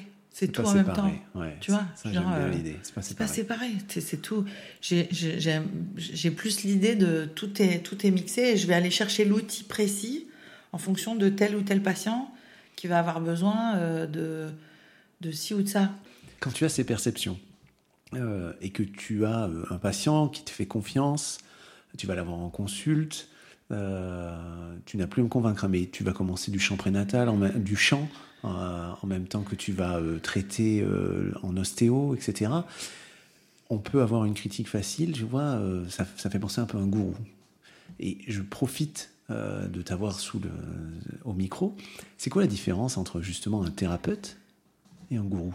Ben, après, euh, la différence entre un thérapeute et un gourou, c'est que, euh, si tu veux, moi, j'ai pas d'idée euh, à transmettre, j'ai pas de truc. Mon but n'est pas de, vouloir vendre mes idées. Tu vois, le gourou, il, a, il veut souvent soutirer des sous et, et, avoir du pouvoir, justement. Moi, je suis pas du tout dans le pouvoir. Je suis plutôt qu'il y a une bienveillance, toi. Bah, mon but, c'est de, de, partager le, la vie et de partager le mouvement et de partager euh, la liberté et, pas euh, de laisser les gens dans des, dans des prisons psychiques. Tu vois et, euh, et, ça, c'est pas. Tu vois, j'ai beaucoup travaillé sur cette question-là parce que, par exemple, la péridurale, tu vois, la personne qui vient et qui me dit Moi, je veux une péri, je vais pas de qui, qui je suis pour lui dire Non, madame, c'est. Par contre, ça va dépendre de là où elle est. Tu vois, si elle est à 4 mois, je vais peut-être me dire, euh, bon, je vais voir si, si c'est possible de l'éveiller à autre chose. Parce que si elle vient voir moi, peut-être qu'elle elle est mûre, tu vois. Donc, je, vais toujours. C'est vrai que j'ai une, j'ai une envie d'exigence assez, euh, assez forte. Et j'ai envie de, de pouvoir euh, amener les gens euh, là où ils iraient pas tout seuls. Tu sais, un peu comme dans une relation amoureuse. Tu, tu vois, Ouais, normalement, sûr. c'est fait pour t'ouvrir et pour te dépasser tes limites. Bon, bah, moi, je, j'ai, euh, j'ai cette, euh, cette envie-là d'emmener les patients vers le meilleur d'eux-mêmes. Tu vois? Ouais, carrément. et du coup, euh, ben, de, de- j'ai une, petite patiente que j'avais suivie ado qui est revenue là, qui est maman, qui a deux enfants, qui me fait ah là là, mais j'ai un souvenir des séances euh, où ça m'a vraiment ouvert la vie. Et, euh, et c'est, beau, quoi. Tu vois, c'est la plus belle des gratitudes. Les petites 5 ans qui sont autonomes dans leur prise en charge de- de santé, pour moi, c'est, la plus belle des réussites, quoi. Tu vois, genre. euh, Je, je partage totalement. C'est pour ça que je- j'en profitais pour, euh, pour que tu nous dises ça, la Ouais. différence. Parce que Après, ça va vite, tu sais, aujourd'hui avec les réseaux Je suis sociaux. d'accord avec euh, toi. Quand les gens, ils- tu vois, euh, quand je commençais à faire du, du prénatal à Lyon, j'allais dans les maternités et j'entendais c'est quoi ces farfelus Voilà. qui, euh, qui font n'importe quoi Ou encore récemment, une sage-femme qui a dit à la patiente arrêtez de faire du bruit, madame, c'est pas bon pour votre enfant. Ok. Tu vois? Donc là, c'est vraiment, là, c'est juste, c'est juste pas. euh, c'est notoirement euh, un défaut d'information. ah là. voilà, si tu veux. Ouais, là, là, c'est- ça m'énerve. Mais euh, c'est pas possible de dire ça. C'est que t'es Ouais, mal informé, que t'as pas, t'as pas, aucune notion de, de, de biochimie. Ça reste une anecdote du coup. Ouais. Là. Mais, mais c'est vrai que tu as tout à fait raison dans le sens où euh, les gens ils comprennent pas le, le sens de, de la puissance que ça peut avoir et euh, à quel point, euh, tu vois, par exemple, j'ai entendu moi euh, mon collègue de cabinet qui me disait, bah, j'étais à une conférence la dernière fois et j'entendais les gens derrière qui parlaient de tes formations dans la nature, à la plage, sur un bateau et qui disaient, ouais, elle se paye ses vacances avec ses stages. Genre, euh, c'est c'est c'est c'est pas du tout. euh, venez en stage et vous verrez. Ouais. Parce que c'est pas du tout euh, Non, mais une, c'est. une zone. Ouais. euh, on sort de sa zone de confort et et c'est des expériences extraordinaires. C'est pas des vacances, c'est vraiment quelque chose qui va vous donner un ancrage d'une autre.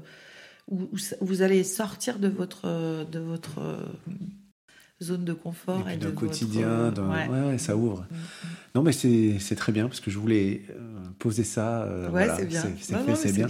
Comme je te disais, sur les réseaux sociaux, on voit tout, c'est très facile. Tu prends une vidéo, tu l'enlèves du contexte, etc. Et, euh, et voilà, on a posé ça, ça me fait, ça me fait génial. vraiment plaisir. Merci. On a, franchement, on a fait le tour de beaucoup de questions. Je peux pas dire toutes les questions parce que comme ça, au moins, on se reverra pour refaire un deuxième podcast. On en sait un peu plus sur, euh, sur l'homme, sur le, dans la périnatalité, sur les spécialités, sur plein de choses. On peut te retrouver encore sur Vez euh, à la piscine? Enfin, Ouais, on ouais, en a j'en- parlé, mais j'en fais ouais, encore. fais euh, encore ouais, ouais, j'en fais encore. Il faut taper euh, l'eau de soie l'eau soir. ouais. sur, euh, sur le, le site. Vous avez le lien aussi sur mon site à moi, elisaboileau.com. Ok. Mais voilà, vous, Boileau. vous n'hésitez pas. Boileau, tout est dit, franchement. Hein. Vitel. C'est un- c'est un- c'est un truc. Je t'en ai parlé avant, tu connais le principe de l'émission, on finit toujours sur une petite note euh, rigolote, hein, même si on, s'est- on a bien rigolé dans ce podcast Ouais, quand c'est même, bien, beaucoup de sourires. Je te pose un petit quiz, c'est le quiz décalage horaire. Ouais. Je t'avais expliqué un peu, mais je, je te le redis. Je te pose une première question, tu ne me donnes pas la réponse. À la deuxième question, tu réponds par la première réponse. Euh, un petit indice, euh, c'est des choses que tu devrais aimer. J'ai peur. tu as peur J'ai peur. Alors, cite-moi la magnifique place de ton cabinet lyonnais. Cite-moi le nom du père de l'ostéopathie crânienne. Bellecour, Cite-moi l'animal qui a inspiré de par ses ouïes la motilité du temporal. Sutherland, Cite-moi un ostéopathe américain du 19e siècle. le poisson, Ouais. Cite-moi le nom d'un roi français. Magoun, Ok. Cite-moi le prénom du dernier bébé que tu as soigné. le roi soleil, Cite-moi le nom d'une technique crânienne. Noé, Cite-moi le nom d'un mammifère marin avec qui tu fais des stages aquatiques. le quintouk, Cite-moi l'étymologie latine empruntée au grec du mot périnée. le dauphin, Cite-moi l'année d'obtention de ton diplôme d'ostéopathie. Perineum, Cite-moi le nombre de phalanges lors d'un soin quatre mains en ostéopathie. 2005. Bravo. Félicitations. Pas facile, hein C'était dur. Bon, alors pour les auditeurs, euh, on l'a fait quatre fois, Ouais, c'est ça. mais on l'a coupé au montage. Euh, On avant, triche. on triche un peu. Ouais. Avant de, te laisser le dernier mot ou la phrase ou ce que tu veux, euh, je te remercie infiniment Mm. ce podcast et pour tout ce que tu avais fait pour notre premier bébé. Voilà, c'est dit avec beaucoup d'émotion. Eh ben, je Merci suis Merci. En tout cas, c'était un plaisir de pouvoir être avec vous deux parce que vraiment, je me suis sentie vraiment accueillie et je pense que c'est tellement important de faire passer les informations aujourd'hui pour pouvoir éveiller toutes ces consciences et que finalement, il, suffit de, pas grand-chose pour pouvoir euh, faire avancer, faire évoluer sa pratique, faire évoluer euh, son impact. Euh, aujourd'hui, je dis souvent qu'un accouchement naturel, c'est éco-responsable, mais j'ai envie de dire que l'accompagnement ostéo, c'est bon pour la planète parce que toutes ces petites protéines qui vont frétiller, qui vont faire des sons comme il faut. Et bah, c'est comme ça qu'on va changer le monde en fait pour moi, c'est vraiment euh, la base. Donc, euh, merci beaucoup. Global Thinking. Merci d'avoir écouté entièrement cet épisode. Je vous invite à mettre 5 étoiles sur iTunes afin que je monte dans les référencements. Et pour aller plus loin dans l'intimité du podcast, on se retrouve sur Instagram avec des photos. Je vous embrasse, à très vite.